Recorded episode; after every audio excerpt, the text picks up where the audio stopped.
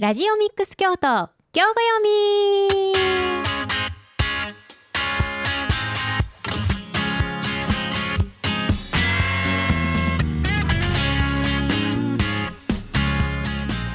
この時間は京都市北区上京区の FM870 ラジオミックス京都から京都の人も楽しめる今知っておきたい京都の旅や魅力的なスポットをご紹介する番組です。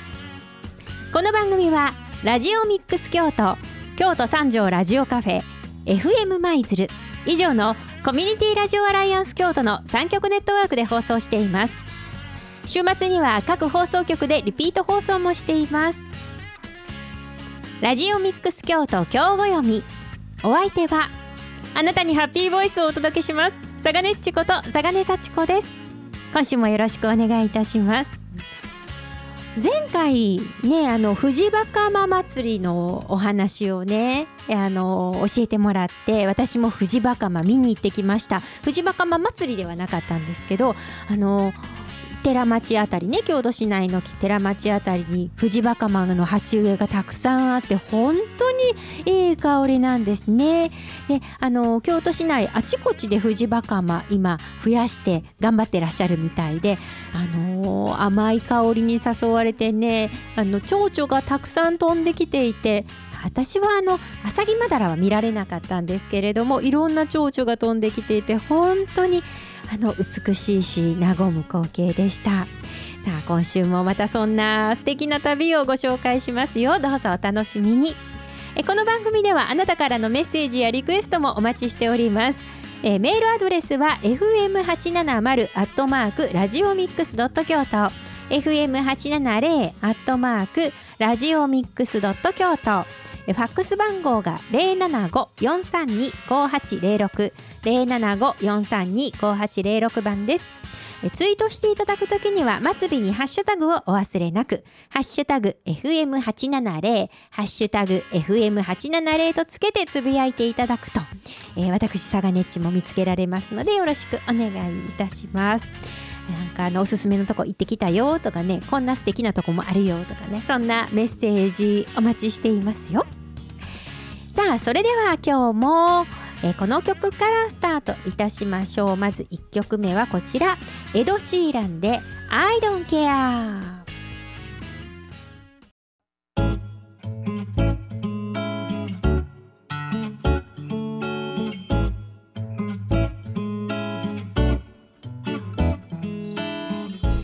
ラジオミックス京都今日ご読み佐賀ねっちこと佐賀根幸子がお送りしております。さあ今日も京都の旅のプロにおすすめの京都の旅をナビゲートしていただきます。今回の京都の旅のプロはこちらの方です。はい京都旅屋の吉村と申します。よろしくお願いいたします。よろしくお願いいたします。はい。吉村さんいい季節になりましたがそうですね。本当に10月は過ごしやすいですし週末ごとにいろんなお祭りも今年は3年ぶりに復活っていうのが結構ありまして。ね楽しみですよね。はいそうですね。個人的にもあちこち出かけたいなと思ってます、はい、じゃあ今日はそんな旅をぜひお願いします。はいそうですね。10月と言いますと10月22日に京都三大祭りの一つの時代祭りというのが行われますので、はいえー、こちらも3年ぶりの巡行といいますか、うん、行列が都大路を進むということで、まあ、話題にも、ね、なってますけども。そうですよね、はい、今年曜日がいいので、えー、土曜日ですね。そうですよね、はい、でただし雨が降ると順延になりまして、はい、それでも日曜日23日っていうの予備日があります。そっかそっか、はい、どちらにしても週末っていうことですね今年はね。そうん。お出かけになりやすいですもんね。はい、すごい余談ですけど時代祭りはですね、はい、あの明治時代に始まってるんですけれども、はい、現代に至るまで120年余りで天気が理由で中止っていうのは1回しかないんですね。結構すごいですよこれは。はい、そうなんですか。はい、ただまあその中止っていうのが2017年台風が接近しまして、はい、10, 10, 月末なのにまあ後半なのに台風が来ちゃうっていうのがありましてそ、はい、それで残念ながら中止っていうのが2017年あったんですが、まあ、それが明治以降で初めての出来事だったんですね。天気で中止っていうのは初めてでした。じゃあそれだけ？はい。なので、まあ、22日が雨で順延で23にずれるっていうのはまあ何回かあるんですけど、はいはい。まあ、それでもあのまあ、数えるほどしかないぐらいなので実は雨がすごく降りにくい時期に行われているお祭りですね。あすごいですね。その2日間どちらかは絶対大丈夫っていうことですもんね。すごい確率だと思いますね、はい、いや何かの時にはじゃあその時代祭りの時に合わせるといいかもしれない。そう、ね。はい、そうなんですね。時代祭りね。あのちょっと久しぶりにねコロナがあったのでねあれですけれど楽しみですよね、はい、今年はね。そうですね。やっぱ時代祭りすごいなと思うのが、うん、そのただの仮想行列ではなくて、はい、そのちゃんと時代交渉を厳密にされて、うん、で京都のいろんな技術を集めて当時のものを復元してるっていうそういうところがすごいですね。うんなんかなんていうんですかちゃんと見ながら歴史を感じることができるっていうのがすごいですよね。そうですね。まあ個別にいろんなねお話うんちくはもちろんあるんですけど、はい、まあそれよりもこう雰囲気をこう感じていただくと。そうですよね。はい。ちょっと珍しいお祭りかもしれないですね。そういう意味ではね。そうですね。で市民参加型ですので、はい、あのなんと言いますか。あの素人さんって言ったら変ですけどあの晴れ舞台なんですね。そうですよね。毎年やってはるとかではなくてなくてなんですよね。はい、本当にもう何十年に一回みたいな形で当番が回ってきて担当されますので、はい、こう僕のおすすめやっぱり京都御苑出発前の京都御苑行っていただくと、はい、皆さん笑顔でこう記念撮影されてたりとか。はい。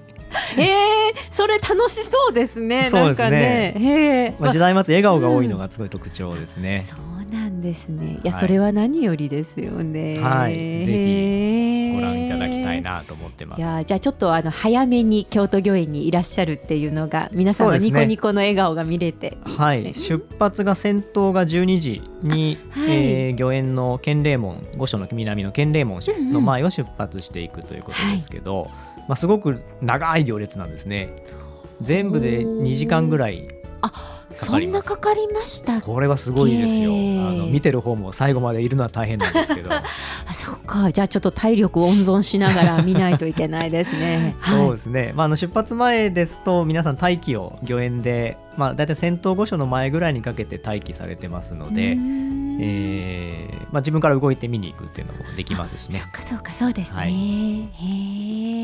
へあとは平安神宮の前なんかもこう到着地点、はい、一応あの主催が平安神宮さんのお祭りになりますので、えー、到着地点になりますので、えーまあ、そこもこうなんか皆さん大役を終えてほっとしてるような表情が見えたりとか。はい、そうですね、ね、またちょっと違った表情が見る,、ね、見ることができるんですね。はい、そうですね。あでも結構な距離を装束つけて歩いてらっしゃるんですよね考えてみたらね。そうですね、ね。まあ中に子どもさんが参加されたりもするんですけど、はあ、2019年にあったのは本当ちちゃい保育園上がる保育園ぐらいかな？の子供さんがいたんですけど、はい、出発前に疲れて寝てしまいまして。で本番は抱かれてこう大人に抱かれて進んでるって子がいました、いやもうそうでしょうね。それもまた可愛らしいですよね。そうですね、はい、えー、そうか時代祭りちょっと楽しみですね。はいそうですね、はい、あの同じ日に鞍馬の火祭りもあるということあの10月22日。こちらは雨天でも開催ですので。はいこちらはもう10月22日なんですね、そうですね。日付固定で、はい。えー、行われるという日ですね、うんはい、ちょっとあの京都のお祭りらしからぬという言い方はなんですけれども勇壮なお祭りですよね火祭り、ね、そうですね。火祭りはもう本当にすごい炎がわっと上がりますし、ね、熱も物理的な暑さも感じるんですけど 熱気というよりも本当に暑い。暑い。はい、本当に暑いんです、ね、本当に暑いんですが、はい、あの結構見るのが大変でして、えー、えー、っと大体6時夜の6時から規制が始まるんですけども、はい、うんと止まって見れないんですね。ずっと歩き続けながらどこかで見るという。そうなんですね、はい、止まったらダメなんです、ね、止まるとすぐね警官がいて注意されますんで。そうなんだ。なかなか大変なんです。じゃあ歩き続けながら？あそそれは大変だ。すごく大変なんですよ。ものすごい混みます。でちょっと今年は3年ぶり鞍馬の火祭りも3年ぶりに行われて、土曜日の夜なので、あのどれぐらいの人出かがなかなか難しいんですけども。ですね、はい、一つおすすめは規制がかかる前ですね、はい、えっ、とこれ人が多いとね規制が6時より前にかかり始めるんで。あじゃあそれよりもちょっと早めに。早めにまあ5時ぐらいになんとか鞍馬に行っていただいて、はい、まだ規制がかかる前にお旅所に入っていただくというのが一つまあ、チャンスかもしれないですね。そうなんですね。はい、お旅所はまあ規制の対象外でそこにずっととどまれるのと、えーとまあ、そこで待ってれば松明がやがてやってくるんですね、はい、一応例年だと8時なんですけど、まあ、ちょっと今年はもしかするとね前後があるかもしれませんが、はい、あの行事の短縮等もね想定されますんでね。そうあそっかそっか、はい、そういうこともあるんですね。そうですね。まあ、でも先してもあの旅所には松明立ち寄りますので、はい。まあ、ちょっと長いですがそこでどなたかと一緒に行って 待っていただくっていうのがいいかなと思いますね。えー、そうなんですね、はいそうもうずいぶん昔に私関係者の方その地元の方に連れていただいたことがあったので、えー、一緒に歩いたんですよ。一番いいですね。はい、それが一番いいです。もうコネコネクションがあるのが一番楽です。ちょ今から考えたらすごい贅沢なはい思いをさせていただいたなと思うもうもう無理かな。はい、そうですね。あの、えー、行かれ行ってみようっていう方は本当にちょっとしっかり対策といいますか、あの覚悟を持ってですね、行っていただきたいお祭りだと思います。はい、早めに準備して行っていただけたらと思います。はい、そうですね。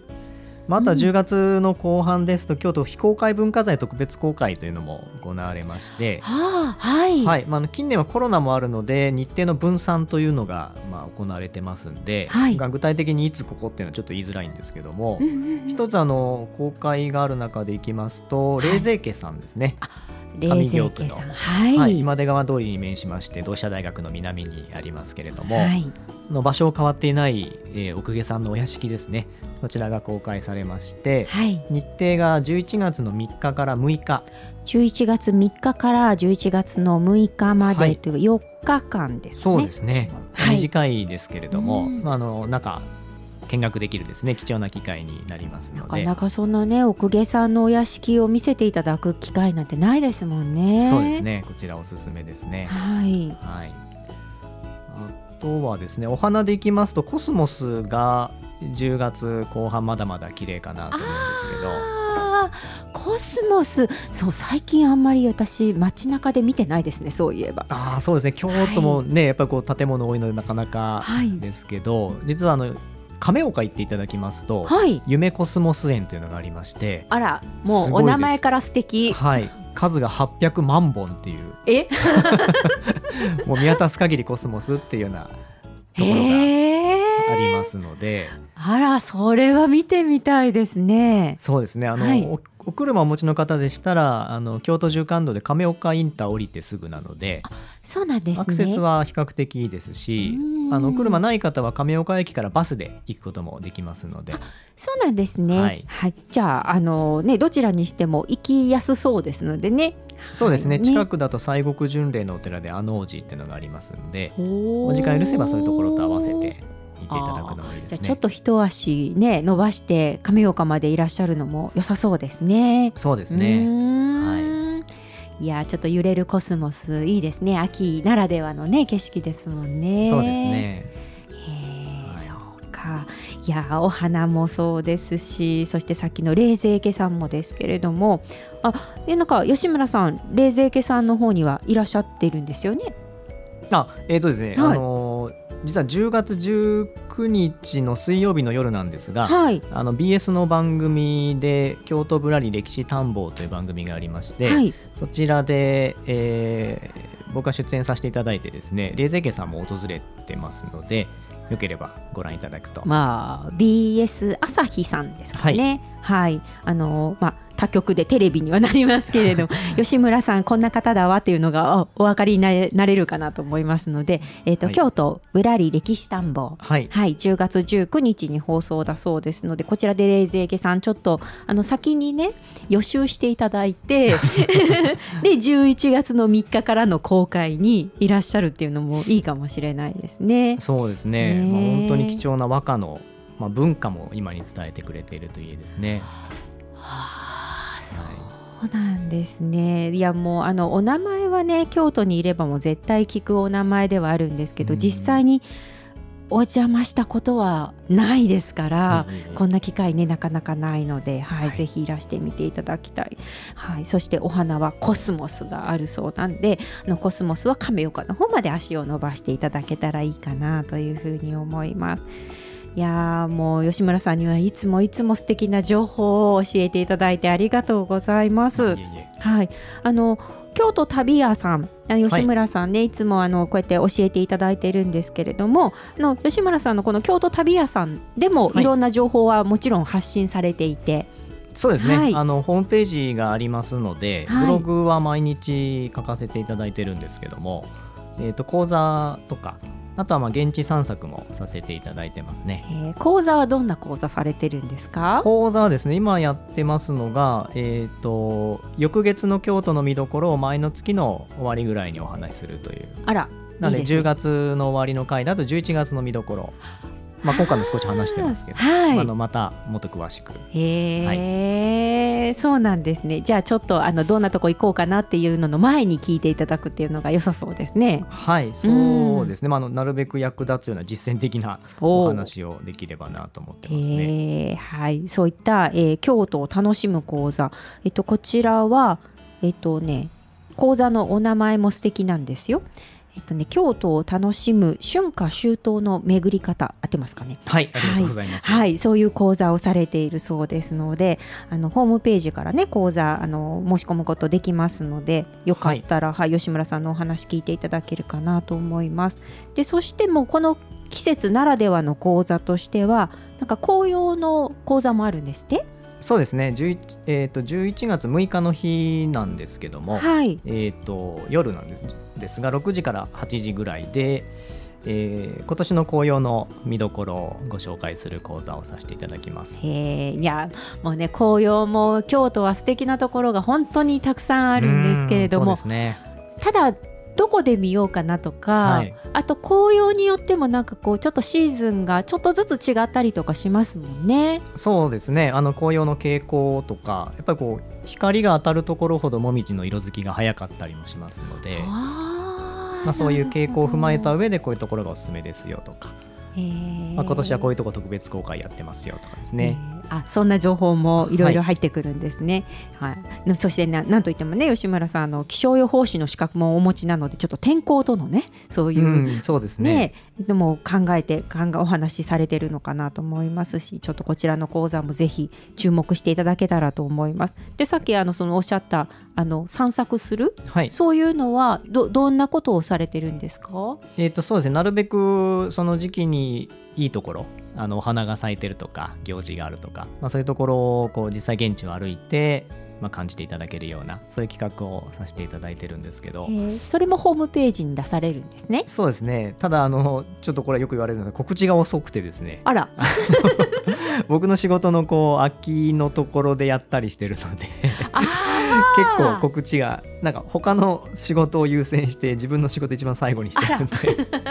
もうなんか告知がギリギリという。お人柄の良さが現れている私たちもこうやってお願いしているのでこういうの入ってくると違うところにっていうふうにされているんでしょうね きっとね。ちょっとずれていたりもするんです。けど、え。ー、まあ、なのであのちょっと告知が遅いのであの1週間前とか突然パッと来週のこう行き先が出たりもするところが正直あるんですけど。あそうなんですね、はい、じゃああのもうのなこまごまと一ねチェックしていただけると、はい、ほっとこう散策のそういう予定が入ってくるかもしれませんのでこまめにチェックしていただけたらいいかなというふうに思います。はい、そうねおあのお花のことにも詳しいですしさっきちらっとお話伺ってたらあの吉村さんお好きなお花があるんですって？なんかあんまりメジャーじゃないんだけどあそうですね、えっと、10月末から11月だとつわぶきってお花がありましてツアブキはい背の低い黄色い可愛いお花が咲きまして、まあ、苔庭なんかに彩りを加えてくれるんですけど例えば東山の高大寺の達中で円徳院さんっ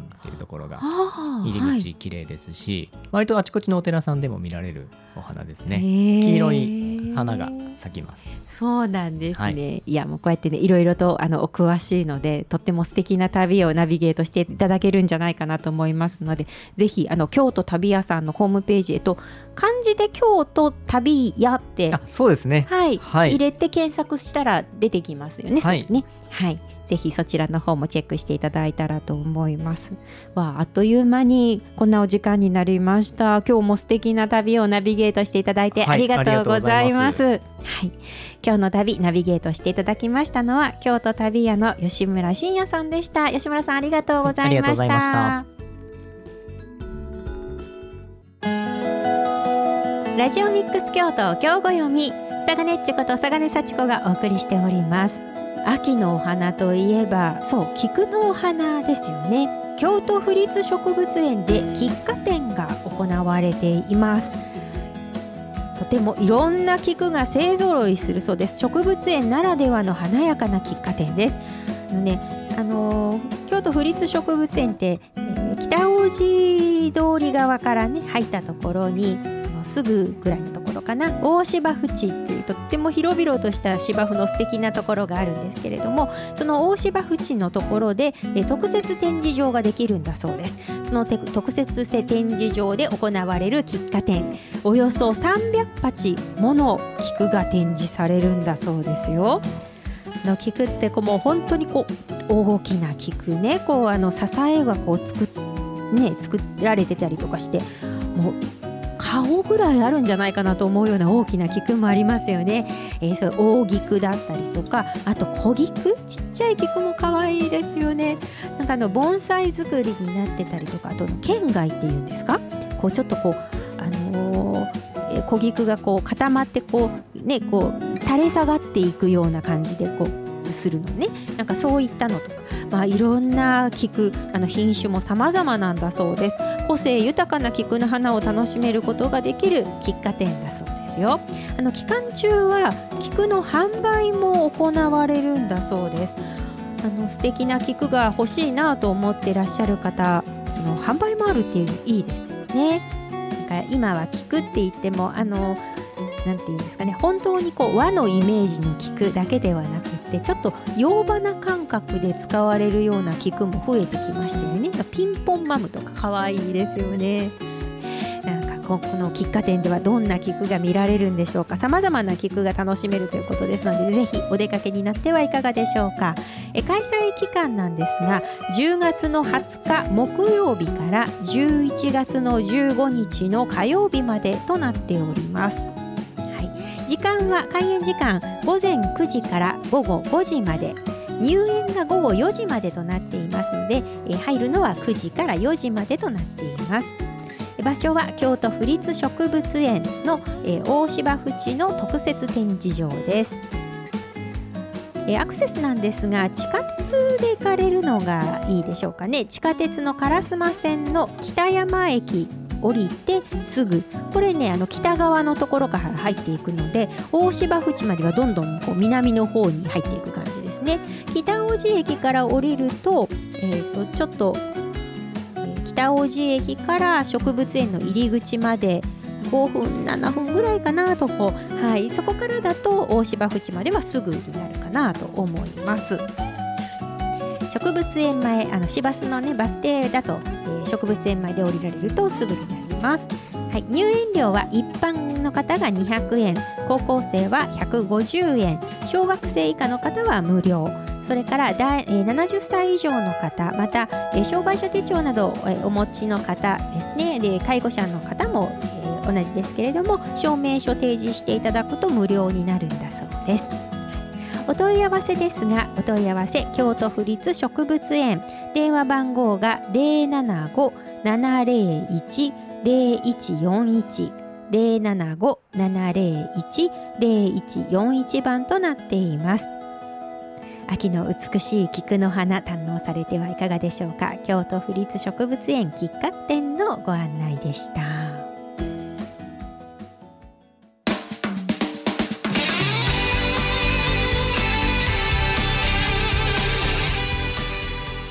いかがでしたか？この時期だからこそ楽しめる京都ぜひ素敵な週末をお過ごしください。ラジオミックス京都今日ご読み。お相手は佐賀ねっちこと佐賀根幸子でした。次回もどうぞお楽しみに。